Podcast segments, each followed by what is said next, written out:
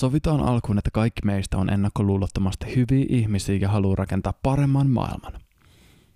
Nyt tulee raju teksti ja mä toivon, että mä saat tästä tuomiota kiihottamisesta kansanryhmää vastaan tai mitään vastaavaa, koska mun tarkoitus on vain analysoida Halla-ahon argumentteja.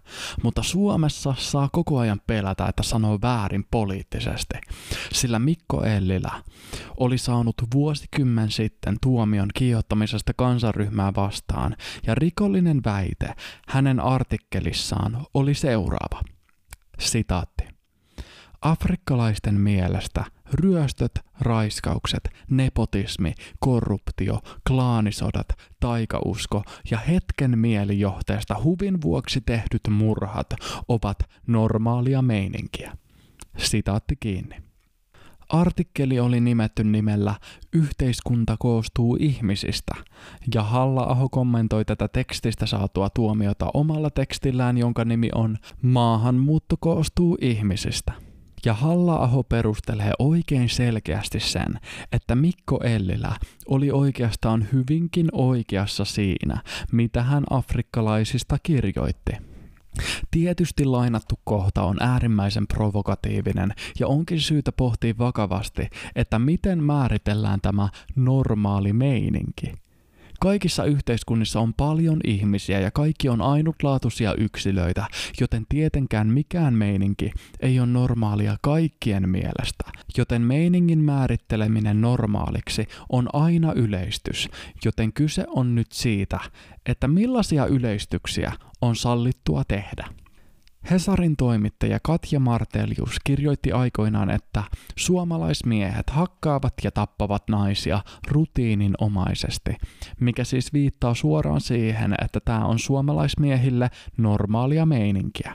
Sanomalehti Kalevassa on spekuloitu, että päissään surmaaminen on suomalaisille kansallinen ja ehkä suorastaan geneettinen erityispiirre, ja on siis ilmiselvää, etten minä tai kukaan voi sanoa näitä samoja väitteitä korvaten suomalaismiehet somaleilla. Jos mä väittäisin, että somalit hakkaavat ja tappavat naisia rutiininomaisesti, tai että päissään surmaaminen on somalien kansallinen ja ehkä suorastaan geneettinen erityispiirre, niin mä päätyisin vankilaan aika hiton nopeasti.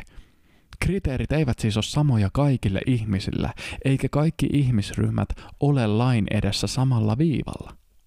Sekä väite suomalaismiehistä että afrikkalaisista on kummatkin kiistattomia tosiasioita. Suomessa tapetaan paljon ihmisiä humalassa, ja Afrikassa ryöstöt, raiskaukset, nepotismi, korruptio, klaanisodat, taikausko ja hetken mielijohteesta huvin vuoksi tehdyt murhat ovat vähintään yhtä tavallisia ilmiöitä kuin humalassa tappaminen Suomessa, ja silti Suomen oikeuslaitos pitää rikollisena sitä, että sanotaan ääneen tämä tosiasia, koska nämä vääryydet eivät ole aivan kaikkien ja joka ikisen afrikkalaisen mielestä normaalia meininkiä. Melkein puolet raiskauksista epäillyistä henkilöistä on maahanmuuttajia, joten lukumääränsä suhteutettuna afrikkalaisperäiset maahanmuuttajat raiskaavat selvinpäin huomattavasti enemmän kuin suomalaismiehet tappavat päissään. Halla-aho argumentoi, että meiningin normaaliutta ei ylipäätään pitäisi arvioida sen yleisyyden perusteella, vaan parempi mittatikku on toiminnan sosiaalinen hyväksyttävyys. Ja Halla-aho nostaa tekstissään esiin seuraavat aikoinaan ajankohtaiset esimerkit. Jordaniassa kuolee noin 20 naista vuodessa kunniamurhien uhrina, ja maan tapana on ollut jakaa kunniamurhista alle vuoden pituisia vankeusrangaistuksia. Tammikuussa 2008 muslimi-isä ampui kaksi tytärtään Teksasissa, koska toisella näistä oli poikaystävä. Joulukuussa torontolainen Muhammed Parves yhteistyössä poikansa kanssa murhasi 16-vuotiaan tyttärensä tämän kieltäydyttyä pukeutumasta huiviin. Keväällä 2008 Abdel Qader Ali tappoi 17-vuotiaan tyttärensä Irakissa tämän juteltua brittisotilaan kanssa – Ali oli kommentoinut tätä toteamalla muun muassa, että irakilaistytöt eivät harrasta seksiä kenen kanssa tahansa, vaan kunnioittavat omia kehojaan, vaikka tyttö oli vain puhunut brittisotilaalle. Keskeistä tässä tapauksessa oli se, että poliisi päästi Alin vapaaksi onnittelujen kera, ja Ali oli kommentoinut asiaa toteamalla, että Irakin virkamiehet ovat miehiä ja tietävät mitä kunnia merkitsee. Turun Sanomat kirjoittivat aikoinaan, että Afganistanissa 70-80 prosentissa naisen ilmoittamista perheväkivaltatapauksista nainen saa itse syytteen kotoa karkaamisesta. Raiskauksen uhrit pakotetaan menemään naimisiin raiskaajansa kanssa tai heitä syytetään aviorikoksesta. Vuonna 2007 pakistanilainen nainen salakuljetettiin Afganistanin ja luovutettiin paikalliselle miehelle, joka raiskasi ja hakkasi tätä naista ja tappoi tämän naisen pienen lapsen. Mies tuomittiin 20 vuoden vankeuteen, mutta nainen itse sai neljän vuoden kakun aviorikoksesta ja kotoa karkaamisesta. Afganistanin Nangarharin maakunnan syyttäjän Abdul Qamin mielestä nainen pääsi vähällä ja itse maakunnan syyttäjä toteaa seuraavaa. Sitaatti. Jos oma vaimoni lähtee torille ilman lupaani, niin minä tapan hänet.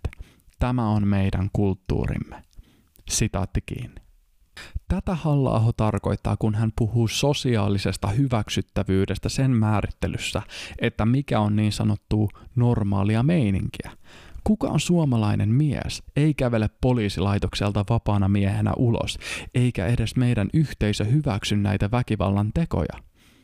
Edes suomalainen tappaja itse ei tyypillisesti hyväksy omaa tekoaan kenenkään suomalaisen lakimiehen tai syyttäjän ei kuulla hyväksyvän näitä tekoja. Vaikka Suomi olisi länsi-eurooppalaisilla mittareilla väkivaltainen maa, niin väkivalta ei nauti Suomessa viranomaissuojelua tai kansalaisten hyväksyntää. Ja silti suomalainen toimittaja saa kutsua sitä normaaliksi meiningiksi.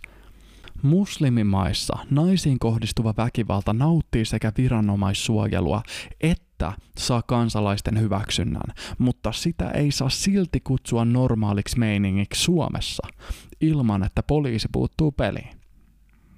Vuonna 2008 The Guardian kirjoitti Nigeriaa riivaavista noitavainoista, joissa pastorit villitsevät yhteisöjä polttamaan, myrkyttämään, ruoskimaan ja hautaamaan elävältä pieniä lapsia, joita epäillään noidiksi.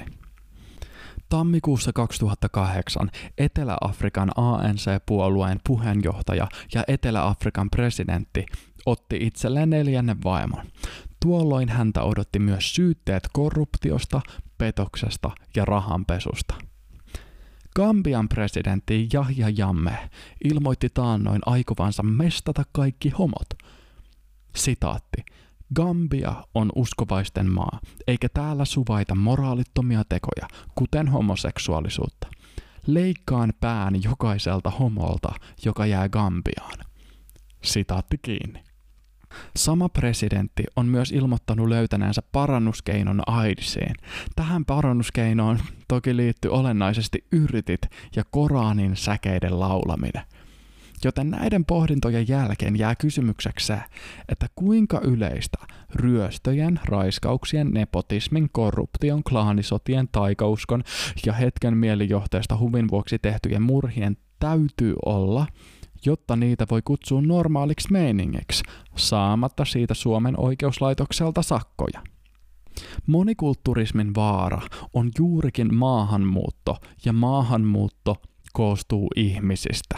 Vaikka mä jossain vaiheessa tajuttaisiin, että ihmiset eivät muutu, vaikka he muuttavat maasta toiseen, ja että näiden ihmisten kulttuuriin liittyy äärimmäisen kyseenalaisia ja ihmisoikeuksia sortavia elementtejä, niin vahinko on jo tapahtunut, eikä ongelmaa saa enää pois.